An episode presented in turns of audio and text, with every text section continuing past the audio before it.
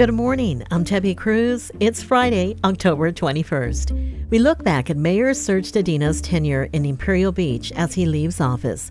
More on that next. But first, let's do the headlines. One time payments of up to $1,000 are supposed to be filling the bank accounts of millions of eligible California taxpayers. The state said they began sending out the money two weeks ago, but the payments have been slow to roll out. For those who electronically filed their taxes in 2020 and received a refund by direct deposit, their payment will come via direct deposit before November 14th. Others should expect to receive the money in the mail on a debit card as late as January. A heads up for coaster passengers. There will be no coaster service in San Diego County tomorrow and Sunday. The closures are for regular maintenance and infrastructure improvements along the coastal rail. No replacement bus services connecting coaster stations will be available this weekend either. Coaster will resume regularly scheduled services on Monday. It's going to be a big weekend for San Diego sports teams. The Padres are in Philadelphia playing against the Phillies today, tomorrow, and Sunday for the National League Championship Series. San Diego Wave FC is also getting ready for a big game this weekend. The team is headed to Oregon to face the Portland Thorns on Sunday in the league's semifinals. From KPBS, you're listening to San Diego News Now. Stay with me for more of the local news you need.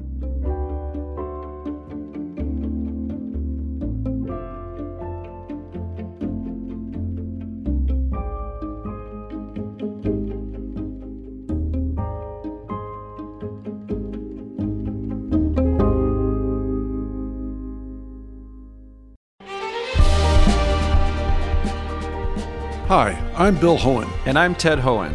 Over the past 50 years, our family has brought many world class dealerships to Carlsbad, including Mercedes Benz, Porsche, Audi, Honda, Acura, Jaguar, and Land Rover. That's right. This year we're celebrating 50 years in Carlsbad. So, on behalf of the entire Hoehn family, we want to thank San Diego. Throughout the years, we've taken tremendous pride in meeting and even exceeding our customers' automotive needs.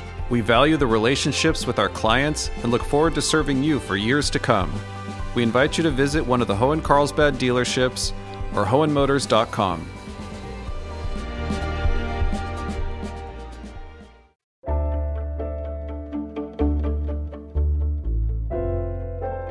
Imperial Beach residents will welcome a new mayor to City Hall in January.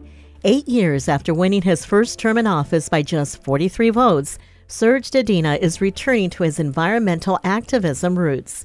KPBS environment reporter Eric Anderson has details. The Imperial Beach Library holds a special place in Serge Dedina's heart. The mayor grew up in the old library, spending a lot of time there.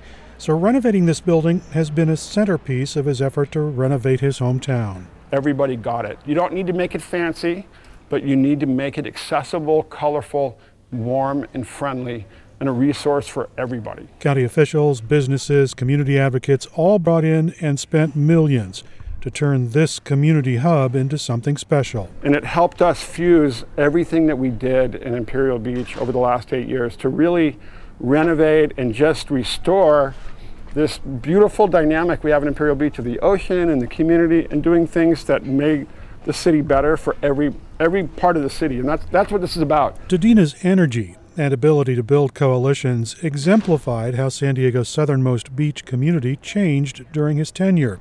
The library, senior center, and park are a focal point, but not the only measure of success.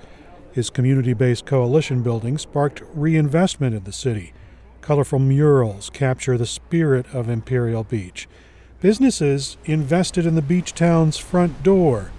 The pier is a fixture, and the surrounding area exudes life. Dedina implored those with resources to invest in the city, not just their businesses. He's been a great voice for the city. Kim Frink is an Imperial Beach resident. You know, really has been driven to bring attention to the problems that we have in our community. And uh, so he's very much, I would say, an activist mayor. Frank says Dedina's passion for community building and grassroots organizing put him at the forefront of her effort to open a co op grocery store in a city that didn't have a supermarket when he took office. But there is one issue that dominated Dedina's two terms in office. Frink says it's cross border sewage.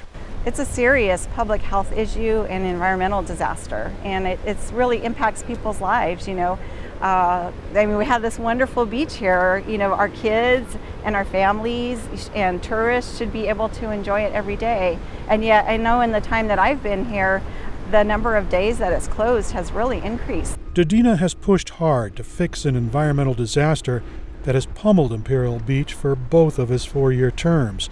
In 2018, the city sued the federal government, and an emotional Dedina took stock. It's been a long fight, and you know what? Me and my kids, and our community has been suffering from. Me personally, um, a very emotional morning for me. Vivid memories of taking my kids to the emergency room. Uh, you know, we have little kids here. Our kids are getting sick. Our lifeguards getting sick. And uh, sorry, been a long road and a really tough fight, and it really meant a lot to me that our members of our community were here to support that. That lawsuit focused attention on the issue. Other South County governments joined, so did clean water groups. Dedina lobbied federal, state, and local officials for a solution as he watched the problem get worse. In April of 2020, he chided public officials for not acting. The river flow in the Tijuana River should be zero gallons a day during dry weather. Today it is 60 million gallons a day. That's a minimum flow. The entire sewer system of Tijuana has collapsed, and it appears there are absolutely no efforts underway. The first major break came in 2018 when $300 million was included in the USMCA trade deal. Dedina lobbied officials at all levels of government. By November of last year, federal officials crafted a $630 million plan to deal with the issue on both sides of the international border. Earlier this year, Mexico promised to add $147 million to fix Tijuana's sewage issues. A solution is finally in sight. Indefatigable. David Gibson is the head of the Regional Water Quality Control Board. Never ceasing, constant. Uh, and that's what I think that's took. Uh, this issue's been going on for a very long time. So, what was different about it now? I think Serge offered that kind of perspective to elected officials in Mexico, as well as in San Diego and California and Washington, D.C. Gibson says Dedina's drive and passion for a safe place to surf off the coast of Imperial Beach fueled the change. It finally has the South County beach town in reach of reopening ocean waters for recreation. And Dedina says the journey was uniquely Imperial Beach. This is not anywhere else. You got to be cool and funky and grassroots and community, and that's what works here. Four people are running to replace the incumbent, and whoever the next mayor is will find themselves surfing in Dedina's wake. Eric Anderson, KPBS News. Four seats on the San Diego City Council are up for election this November. KPBS Midday Edition host Jade Hindmon spoke with KPBS Metro reporter Andrew Bowen about District 2. He unpacks the race for us. So let's start with District 2. What are the communities covered by that district, and what are the main issues in the race? So, District 2 is one of the districts that changed a bit during the uh, redistricting process that the city went through over the past year, redrawing those maps of, of which communities fall into which city council district. So, as far as the communities now in District 2, Clairemont is united as, as one neighborhood in one district. Previously, it was split down the middle uh, between two city council districts. District 2 no longer includes Pacific Beach, so folks in that district are now part of District 1 and uh, will not be voting for a city council member this year. And uh, so the, the rest of the district is uh, Mission Beach, which, uh, you know, stuck with District 2. It's still there. All of Mission Bay and the communities south of there. So the peninsula communities of Ocean Beach, Point Loma, and uh, the Midway District. As far as issues in this race, I mean, housing is obviously one of the biggest issues across the entire city. And it is definitely a big issue in this race because Clairemont is on the verge of updating its community plan. Uh, so a lot of areas in that neighborhood are going to be uh, seeing uh, zoning for higher density housing. And so that, that's an issue that's come up in the race. Another issue is uh, simple customer service. So, a lot of folks have been disappointed with the incumbent and feel that she hasn't really been responsive to uh, their uh, needs and concerns and criticisms, and so uh, that's that's an issue that you're here that we're hearing talked about a bit in in District Two. The incumbent in District Two is Jennifer Campbell. Tell us who she is. Yeah, Jennifer Campbell was first elected in 2018. Uh, she is a Democrat who unseated a Republican incumbent in that election year, which is something that doesn't happen all that often in city politics, uh, somebody unseating an incumbent. Uh, but she really rode this blue wave in 2018, the first election after the Trump presidency, to victory. So she, she her campaign really harped on the issue, this issue of her being a Democrat and her opponent being a Republican. And we're we're hearing that very much repeated uh, this election cycle. Uh, she is a physician by training. Uh, she has, on her time in the city council, shown some willingness to take on really controversial issues that other council members uh, just don't want to touch. The most notable uh, being regulations for the short short term home rental industry, uh, so Airbnb basically. a lot of of folks on the city council just felt like it was too controversial and not worth, you know, talking about too much. And it had been at a stalemate for a really long time. And she decided, you know, let's figure out a compromise here. She got it passed through the city council, uh, but that frankly cost her some support in her district. A lot of folks in District 2 wanted to take a really hard line against that whole industry and, uh, you know, Campbell showed some willingness to try and seek a compromise, even if that meant that, you know, she's going to take some political hits for it. Campbell's challenger is Linda Lucas. What's her story? Linda Lucas is a dentist by training. Uh, she's also a professor of dental hygiene, so she's an educator, and she holds a real estate license. She told me when I interviewed her that she's running, uh, she really talked about this customer service issue of, you know, District 2 constituents wanting a council member who they feel is listening to them and responding to their concerns and answering their emails and phone calls. Uh, she said that she, you know, fully supports the police. Uh, she wants to fully fund the police department and sees public safety as a big issue. Uh, she eh, did not, however, win the endorsement of the Police Officers Association. So the incumbent, Jen Campbell, has has won a lot of the support from interest groups and, and, city hall institutions.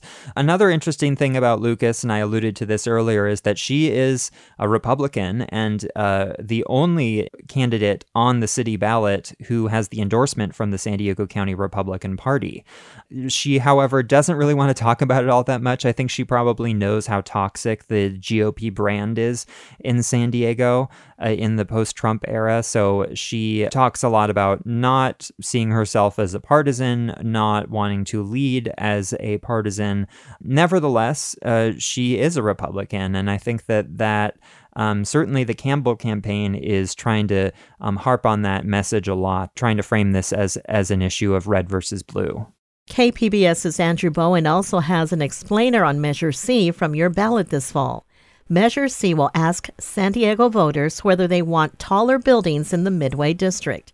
Here's that explainer. More than 56% of voters already said yes to exempting the Midway District from the city's 30 foot coastal height limit. But the ballot measure's opponents sued the city, arguing it hadn't conducted a proper environmental analysis. The city lost its initial court battle and is appealing. By taking the issue back to voters, Measure C is the city's de facto backup plan. Midway is not a beach neighborhood, period, full stop. DK Anyiwo lives in the Midway district and supports Measure C. He says Midway shouldn't have the same height limit as truly coastal neighborhoods. And to fight the blight and revitalize Midway, he says property owners need the ability to build taller. With this current artificial constraint that we've put upon ourselves for the last 50 years, the underlying economics just don't pencil for any sort of development at scale. I'm not anti development. Philip Halpern is a retired federal prosecutor and Mission Hills resident who opposes Measure C. He says it'll make traffic worse. Midway is not a typical beach area. There's no question about that. But what it is, it's a gateway to the beach area, it's the gateway to Ocean Beach. Also at stake with Measure C is the city's redevelopment plans for the sports arena, which won't be feasible unless the height limit is lifted. Andrew Bowen, KPBS News. Coming up, we have some weekend arts events worth checking out. We'll have that and more just after the break. Stay close.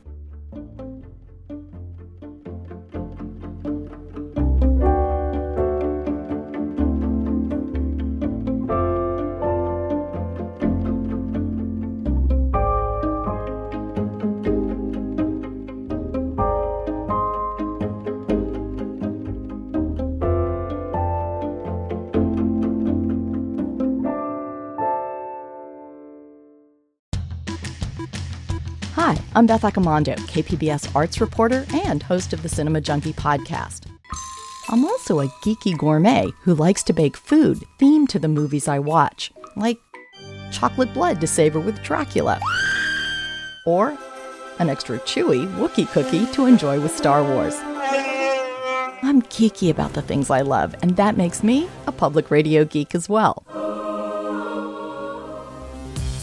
Love being able to connect with audiences just like you through TV, radio, the web, and podcasts like the one you're listening to right now.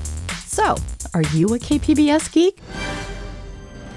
If so, then I'm asking you to get in touch with your inner nerd and become a member of KPBS today. Just go to kpbs.org and click the blue Give Now button and make a donation. That's right, let's geek out together about the things we love.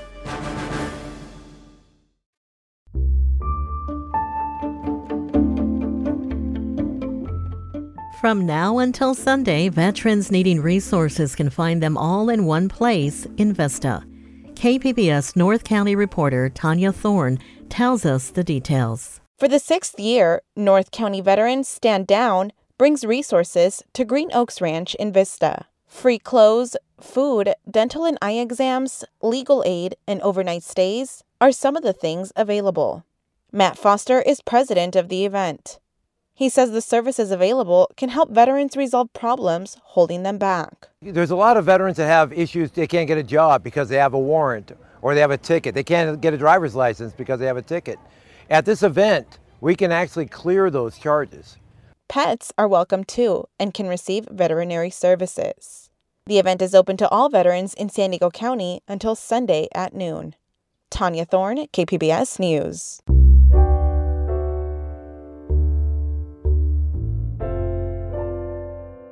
Over 17 million earthquake drills were held across America yesterday for the Great American Shakeout. One of them happened at Kate Sessions Elementary School in San Diego. KPBS reporter Kitty Alvarado got to learn some important information on how to stay safe from a class of third grade students. Just your typical day inside Mr. Romo's third grade classroom at Kate Sessions Elementary School in San Diego. But it's October 20th, and in just a few seconds, it will be 1020. Uh-oh. What's that bell? What do you guys do? On this day and time, 9.6 million people across California are practicing what to do in case of an earthquake after students drop cover and hold on. Once the drill is over, they come back to the classroom, where students are eager to talk to Mr. Romo about the drill. Eight year old Sebastian Albert Marchetti says while he knew what to do, I was pretty emotional. Eight year old Autumn Kay says it's normal to feel this way, and that's why practicing is important. And you really want to practice it a bunch because it will come unexpectedly. Kitty Alvarado, KPBS News.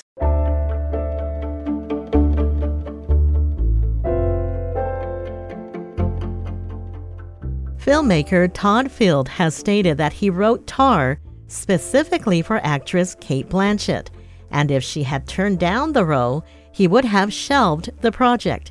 KPBS film critic Beth Accomando says, fortunately, Blanchett accepted the role. I love movies about unsympathetic characters. Give me a Rupert Pupkin or a Daniel Plainview over a Maria von Trapp or Forrest Gump any day, which is why I love Todd Field's Tar, in which a riveting Cate Blanchett plays an arrogant but breathtakingly talented conductor named Lydia Tar. You cannot start without me.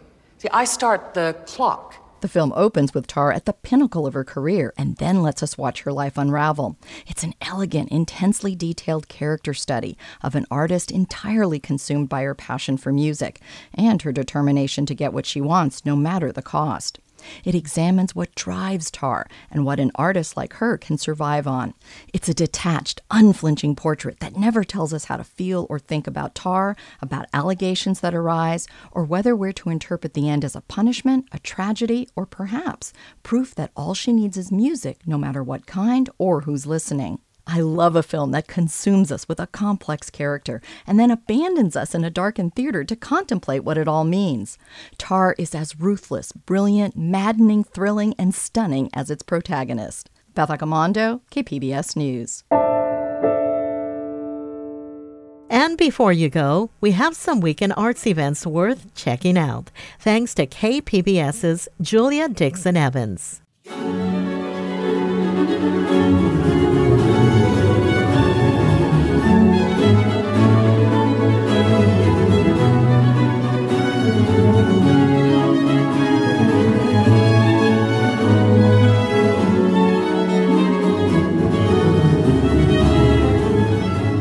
Music ensemble Bach Collegium San Diego that we're listening to is having two concerts this weekend. The group will be accompanied by four soloists as they perform works by 17th century English Baroque composers. The first concert is at 7 p.m. tomorrow at All Souls Episcopal Church in Point Loma, and Sunday's concert will be at Saints Constantine and Helen Greek Orthodox Church in Cardiff at 7 p.m. Plus, there's a visual art exhibition happening outdoors this weekend. It's part of the ongoing Park Social Initiative from the City of San Diego's Arts Commission. The exhibit is community photo lab called Floating Photo Studios. Attendees will fly a camera kite and snap an aerial photo. At the end of the project, the photos will become a community archive that will be distributed to all the participants as postcards. It's happening tomorrow from 2 to 5 p.m. at Hilltop Community Park in Rancho Penasquitos. You can find more details about the arts events mentioned and more at kpbs.org/arts. That's it for the podcast today. This podcast was produced by KPBS news editor Joe Guerin and producer Emilyn Mohebbi. We'd like to thank KPBS reporter John Carroll for helping out. As always, you can find more San Diego news online at kpbs.org. I'm Debbie Cruz. Thanks for listening and have a great weekend.